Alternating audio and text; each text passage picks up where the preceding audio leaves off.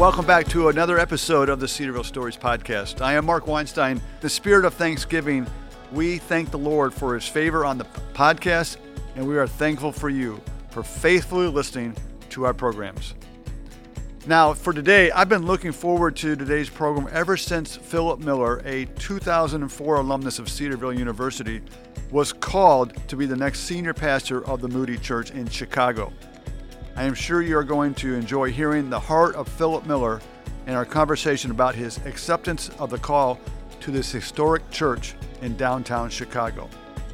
Philip earned a bachelor's degree in Bible from Cedarville and then went on to Dallas Theological Seminary where he earned a Master of Theology degree in 2010.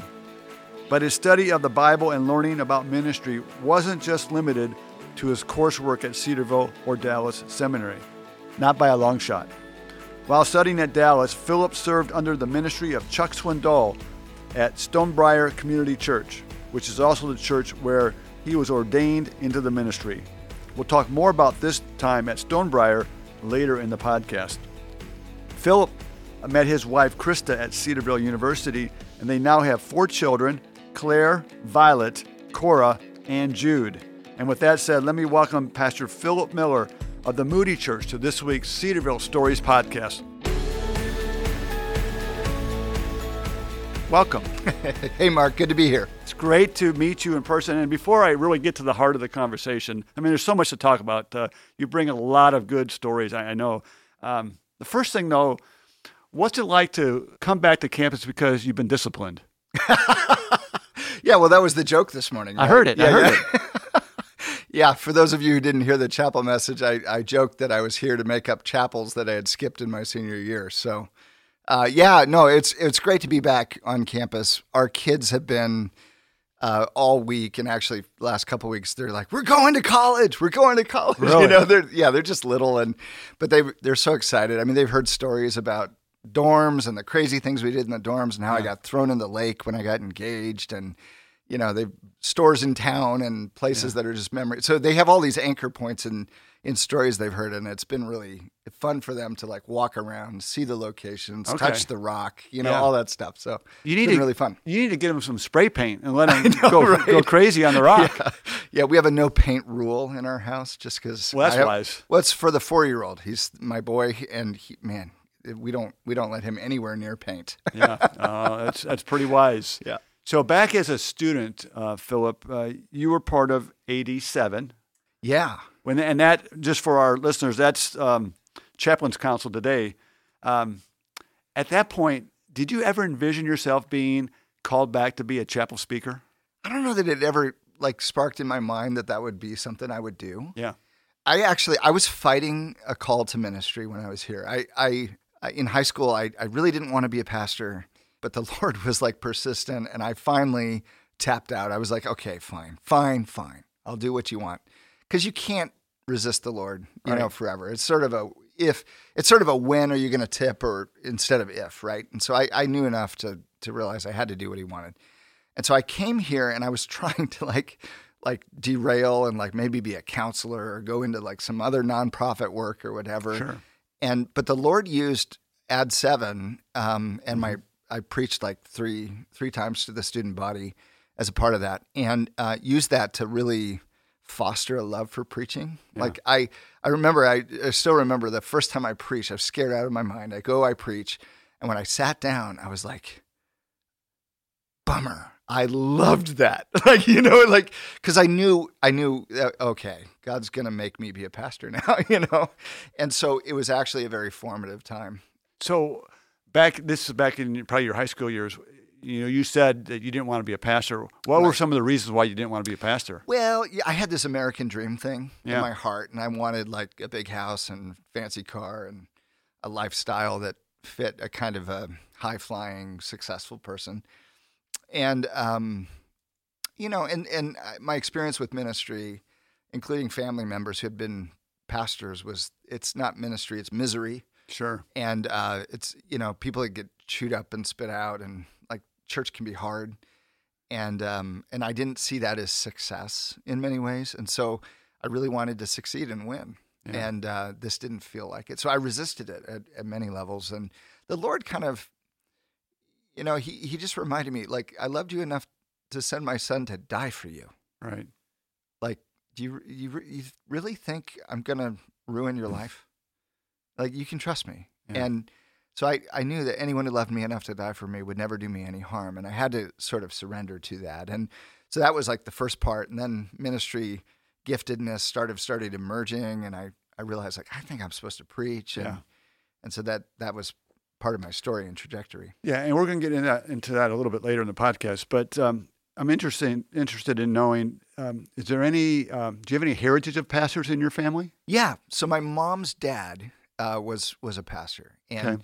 um, and yeah, was a gracious guy, and uh, but he was in small churches, rural churches, um, for short stints in a number of different places, and um, I, I loved his heart, his character.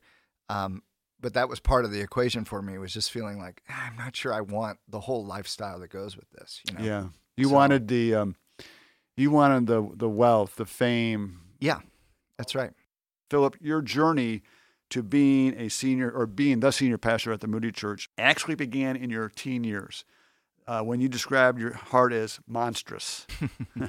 Can you share with us this time in your life when you moved from trying to be that perfect Christian kid, which no one can be, to understanding your need for the Savior? as a little kid, I wanted to please my parents. I, I was the oldest child, so I'm I'm pretty good at being good, and I could kind of keep my nose clean and follow the rules. And so I, I kind of learned uh, that if I was good, um, that's how I got ahead in life. If I could just please people and, and do well. And so I, I kind of transferred that to God. I figured, you know, like God is a, a father who wants me to be good and keep my nose clean. And that's what he really wants out of my life is um, he wants me to be righteous. And, and it's true that God values righteousness, but that's not the main thing he wants, right? And so what happened was when I was in my early teen years, um, I actually was on our family computer and discovered images. You can imagine what those are that were not good for my soul, Sure.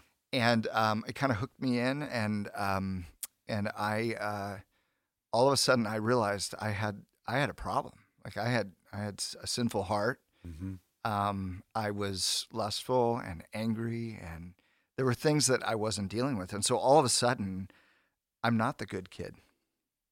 And my relationship with God, which was based off my performance, crumbled because I'm not good.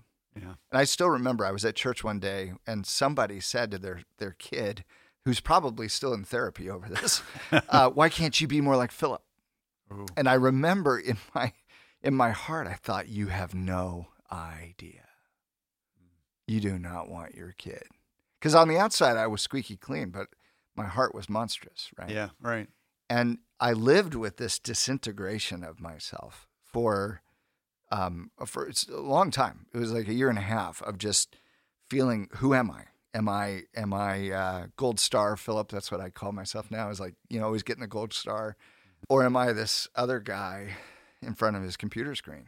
And Mm. and it just and you know people say that a disintegrated person disintegrates Yeah. and that's what was happening with me and uh, i remember i finally just cried out to god i was like help help because like i cannot i used to think of myself as like a good kid uh, who occasionally got caught and so i needed forgiveness but it was just like to erase the one spot on my record that needed Right. to be Right. you know expunged Mm-hmm. my two chapel skips that need to be made up um, but on the but it was like this was the moment where I was like, I, I, I actually think I'm not a good kid. Like, like I don't think I can maintain that narrative. Yeah. I think I'm actually desperately wicked, and I actually need a savior, not from my sin, but from myself Yeah. as well. As well. You know, and so that was the moment when I realized I needed grace, not just a magic wand saying, "Ah, let's get rid of that spot," but like, like a transformative, Yeah.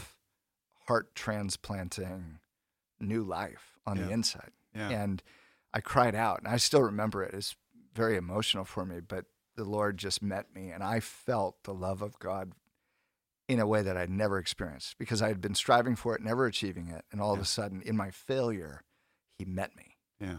And um, and so like Jacob, we talked about this morning, but Yeah. like Jacob saw the face of God when he was broken, Yeah. and it was in that moment when I was broken that first broken that that the face of God was finally revealed. This may sound like a strange question, but how did your parents respond? Did they think you were a squeaky, squeaky clean kind of kind Yeah. of guy, or how did they respond to you? Well, I think mostly because my sin was secret, yeah, they didn't really even know. yeah, Um, I'm sure they saw the change. Um, but it's interesting, Mark, that you mentioned this because I didn't feel that the freedom to come clean with some of this stuff for many, many, many years. right. It was this like thing in my past I had to bury Oh yeah, because again, even though I had tasted grace, I didn't know how to live in it. I didn't believe it was big enough and good enough and real enough to like define my life.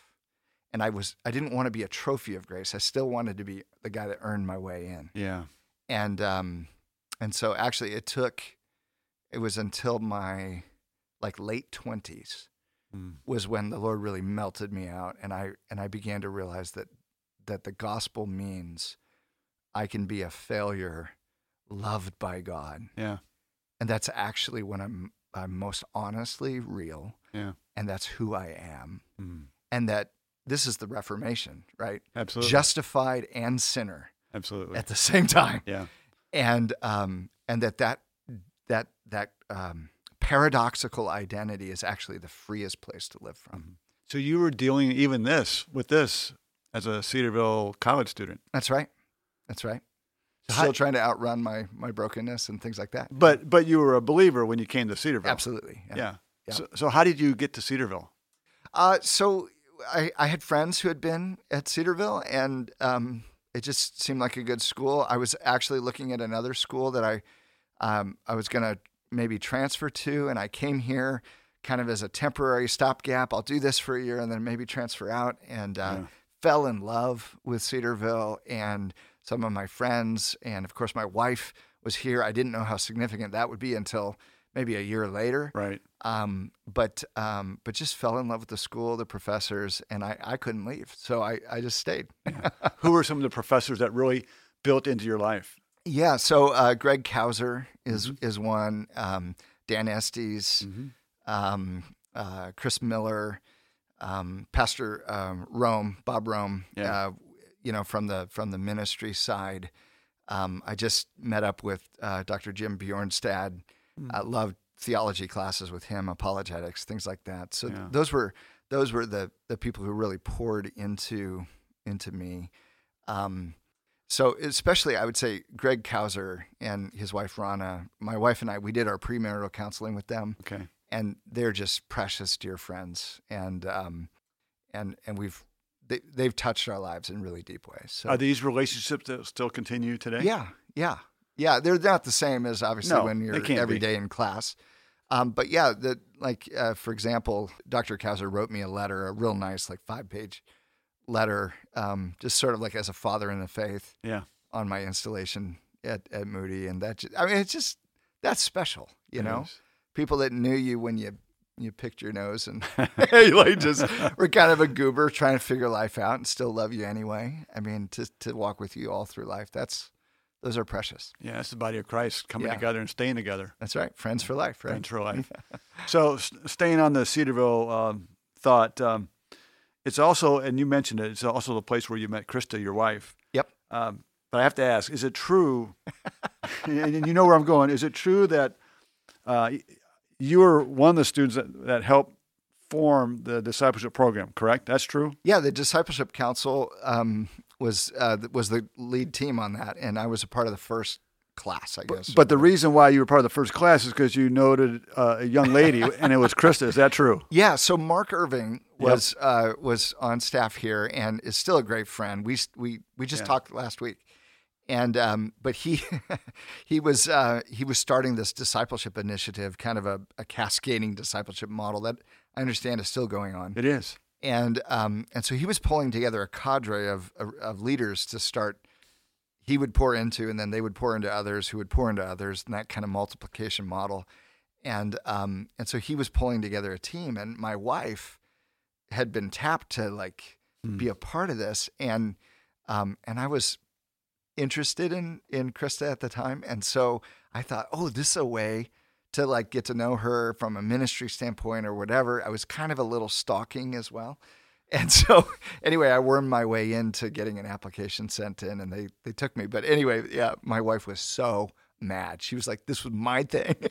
Oh, was she really? yeah, yeah, yeah. I mean, she got over it, obviously. But Had you been dating before that? uh, we were just in the early stages of like figuring that out. Yeah, yeah. So it was like she was. She knew I was trying to Make a move. Edge. Well, yeah, I was making a move, and and she was like, ah. ah. Well, what? she got over it. Though. Yeah, I'm sure she has. I mean, How can how can you resist this? I mean, it's I, I don't know. This this is the first time that I've met you, and I'm I'm enamored. but in, in truthfulness, um, I was really impressed by the words of Dr. Dixon, and I want to talk about this some of this later on in the podcast about at your installation, where I believe it was Dr. Dixon saying just that what a great ministry couple you and Krista are in the church with people, and that's that started here, right on this little campus. yeah, it did. That's really impressive. Yeah. I mean, she's she's my partner in ministry, right? And what's interesting is is um, she had a call to ministry as well, which which she she assumed was uh, a separate like I'm going to go be a missionary somewhere, you know, and she was kind of on that track. And so she was kind of like sold out for Jesus. I'm just going to go serve him and I don't need boys in my life, you know? Which is kind of why I was I was messing with her world where I when I, I You mean, were. now I'm interested in her and um and actually, you know, this is her story to tell, but like she really felt like this call from the Lord to marry me as a ministry project.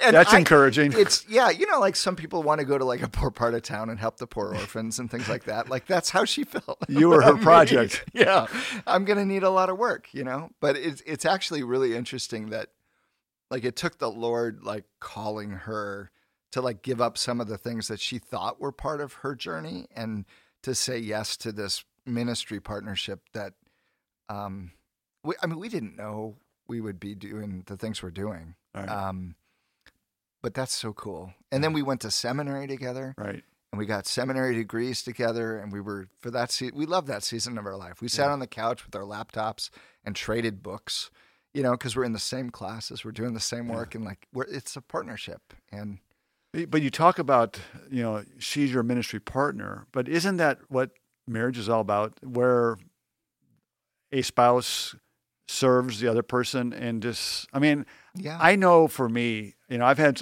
some several down down years, down moments, but the way my wife has built into me, encouraged me, and and pushed me and challenged me, I, I wouldn't be who I am today without her. And you you can say the same thing. yeah absolutely i mean that's the body right we need each other we we we're not made to live in isolation No. and what, what's interesting even paul says you know uh, he says i wish everybody were like me single sold out for the lord but paul didn't do it alone No. He had Timothy. He had Titus. He had, you know what I mean. He Yeah. he had Barnabas. He had Mar- John Mark. He had he had all those guys around him.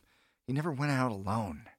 He had Luke, right? Yeah. And so you know, it, it doesn't mean marriage for everybody, but it but it means relationships. And yeah, we're not isolated. We're a team. And um and I I think God makes us better together. that you know, people ask me about why I do what I do in terms of profession, public relations, and what what what I gravitate toward is is I'm building relationships with people, and that's what life's all about. So I'm talking today with Philip Miller about his spiritual journey that has taken him from Cedarville to the Moody Church in Chicago. Now, Philip uh, earned his master's degree in theology, and that clearly helped your spiritual life and your professional life because you're a pastor. But you also were blessed to learn under the ministry of Chuck Swindoll. That's very Yeah. impressive. At Stonebriar Community Church in Texas. Uh, Philip, what are some traits or characteristics that you've taken from Chuck Swindoll's ministry that you've adapted into?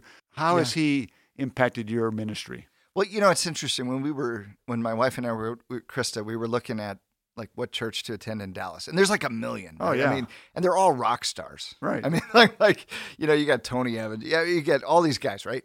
And so, um, but one of the things we realized really early on was whoever we uh, studied uh, or learned under in terms of ministry. Um, I have a tendency to when I have a hero, I tend to mimic or imitate or like so it's it's it's not just "Hey, I learned some stuff. It it's like they be I absorb a piece of them a little bit Yeah. into my personality, my methodology, my way of doing things. And so uh, we realized we got to be around someone that it's we would hope to be, maybe be a little bit like in the future, right? Yeah. Because if we're going to sit for four years, five years under someone's teaching, it's going to make a, it's going to shape us. Yeah. And um, so we we went all around, and and the only guy I could think of that I I was like the guy I want to be most like is is Chuck, and we called him Papa Chuck, and uh, and we were um, you know so we just went there every day, and um, Stonebriar is a very traditional church, organ, choir, Okay. or- orchestration, you know, just all that kind of stuff, which is actually really ironic because that's Moody Church. That's Moody. And, um, and even in the architecture of the sanctuary, so they kind of have some resemblance in terms of the front part of the building. And, um, and so it's, it's, it's fascinating how kind of that sacred music and the really high quality, all that kind of stuff is, we've kind of stayed in that world in different ways. And so that's, that's been very interesting. Um, but yeah, I, I think I learned to laugh from Chuck. You know, I, I, I grew up and, and church was very serious and um, kind of a little bit, if, you know, if you were Presbyterian or something like that, it was kind of that formal high high church. And Chuck laughs. He tells jokes. He's he's just he's a little rough around the edges in a good way. He's accessible. Um, I just loved that about him, and Yeah. so I, I think he gave me the freedom to to let my personality out of the bag a little bit, and so that was good. Um, I also saw that like Chuck would just walk around the church before and after services, and he never had like a huge line of people because he was always there, and people just knew you could talk to him whenever you wanted. He was just with the people, and I I thought that's that is that's a good thing, and so. Um, so things like that were really good. Again, at the installation at Moody, uh, he wrote me a nice letter of, you know, here's you know, as a father to a son in ministry, like, Sure. here's here's some things that um, I wish I had known, you know, when I was starting out and Yeah. in big pulpit ministry, and and so you know, that's that's how do you how do you weigh that? How do you? That's so that's so nice, you know. So he's been he's been a wonderful friend. That seems to be as valuable as a a degree. Oh, more brain uh, scientists will tell us we have these things called mirror neurons, Mm-hmm. and and it's basically how we learn. We we see things done, and as we watch them intently, the the neural pathway is actually pre-wired by observation even before we do the action. It's the very action, the very neural pathway that will be utilized when we do the action. It wires by observation first, and so what that what that means is that the most important thing in life is who we're paying attention to, Mm-hmm. is what we're watching. Um, having people like that that are further down the road Mm-hmm. in the faith, in ministry, who can show us what ministry and godliness looks like. It's like Paul says, "Follow me as Follow I follow Christ." Mhm. Um, it's that's invaluable Yeah. to have. It's Yeah. it's um, you need the degree, but but the mentorship is where it's at. Yeah, that's great stuff. So um, there's a rich connection between the Moody Church and Cedarville University, and now you're the senior pastor of the Moody Church. So what does it mean to you to be part of such a tremendous legacy? I still don't know what happened. you know, you know, I, I, um, You got hired at Moody Church. I, I did, I did, and I guess, y- you know, it's nothing I ever aspired to. Um, M- Moody, Moody has had like all my, like not all my heroes, but many of my heroes Mine too. have have been a part of that ministry or spoken there, um, or you know, Founders Week and Mhm. all the the lineup that come in for that. And um, it- I grew up listening to Moody Radio and all the you know preachers on the radio, and Yeah. so I've I've always had in my heart this like this this is this is the center. It's it's this beautiful thing that God did through D.L. Moody that's now cascading all over the world, and and it's enriched my life. It's enriched many people, and I just th- that's where my heroes were, you know. Mm. And so um, it's a little weird. It's like a page out of somebody else's life Hmm. um, to be stepping in and doing something like this. I I have imposter syndrome, like really bad. You know, like I, I get up there and I'm like, What am I doing here? How did they? How did they? Yeah, I don't. It was just. the- I guess it's me. I got. I got to do it. I'm got to be as helpful as I can. Um, but here's what's really uh, comforting. You know, probably eight or nine Moody Church pastors because they have notoriety. But there's been 17, And and the good news is there's six or seven that nobody knows about. And you could just be one of those guys. It's like the list of presidents, right? Nothing wrong with that. Yeah, there's like 46 presidents, but you remember the big ones, right? Right. And so then and then there's the guys in between. You're like, I don't know what they did. Yeah. They were the most powerful people in the world during their generation, but nobody knows them. All right. And so I'm like, okay, well, I'll just be one of those guys, you know? Uh, it is a, a sobering thing to be entrusted with something that I believe God cares so deeply about. Um, he's clearly got his hand and heart uh, vested in in the ministries of the Moody Church, and so um, to be entrusted with something that God cares about like that, I think, is very sweet yeah. and sobering. And um, and again, I don't feel like I'm up for the task, um, but the Lord is right, And, that's what that's what's important. yeah. You know, when when Joshua, you know, Moses died and Joshua uh, takes over, everyone's like, ah, there's no no there's nobody like Moses, Right. you know. And I'm sure Joshua was like, ah, I don't know how I could be Moses. Yeah. And God says to him, as I was with Moses, So, so be I with you. be with you. Yeah. And it's not the continuity of the man that matters, but the continuity continuity of the spirit and power of God. That's right. And so if he shows up, we're going to be okay. Yeah. Absolutely. So. Praise the Lord for that. I have hopefully three questions I want to ask you. One, what's your vision for the Moody Church? So I think God has st- strategically, supernaturally placed the Moody Church in the heart of Chicago, one of the great cities in the world, to change the world. You know, we're not there to just do church. Um, for one thing, D.L. Moody didn't start a church; he launched a movement, Yeah, he did. a movement of the gospel in Chicago and all around the world. hmm And so that's our DNA. And so we want to live into that. And um, I believe that um, everything that God wants to do in the future through the Moody Church is grounded in our past. The DNA is all there. We just need to find the story that God's writing and pull it out into the future. And so that to us, it looks like worldwide saturation of the gospel hmm through every means and media possible hmm um, it means um, training a generation of world changing disciples who are going to launch out throughout Chicago and throughout the nation and even the world Yeah. to continue the work of the gospel. Yeah. And so, um, so we're going to strengthen those relationships with the with you know we've got the school and the and the and the publishing house and radio Right. and we're going to continue to amplify those things. And um, we really believe the gospel is the good news of God Mm. that's going to change the world. You know, Yeah. Jesus wins, and so um, we're going to do everything we can to live that out. Yeah, in a compelling way. I don't. It's nothing brilliant, but I think it's the it's the old playbook that Jesus gave us: go into all the world, make disciples, baptize them, teach them, and start a movement of Yeah. replication that will go to the ends of the earth. That's It- why we're here. It's a winning playbook.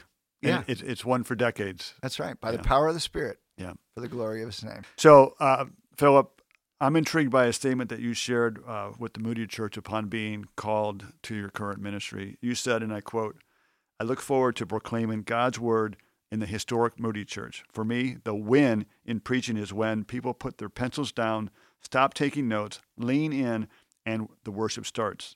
The goal of preaching is worship, to draw people's hearts, minds, and souls to attend in worship for our great God. Can you unpack that for us? Mm. Yeah.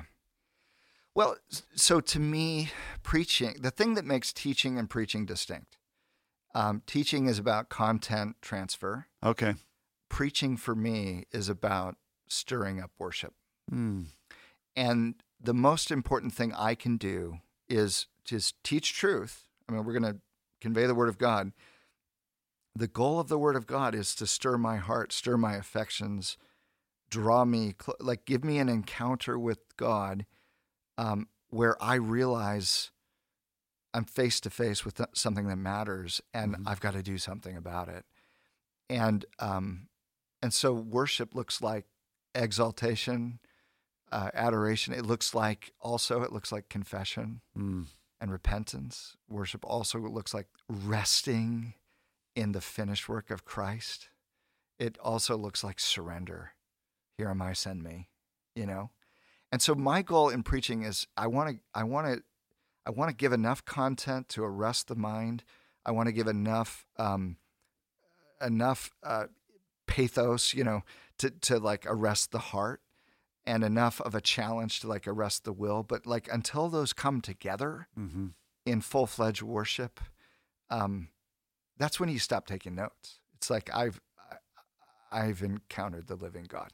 Yeah. You put the pencil down. You just because something God showed up, and um, I feel like my hope is always that God would show up. Mm.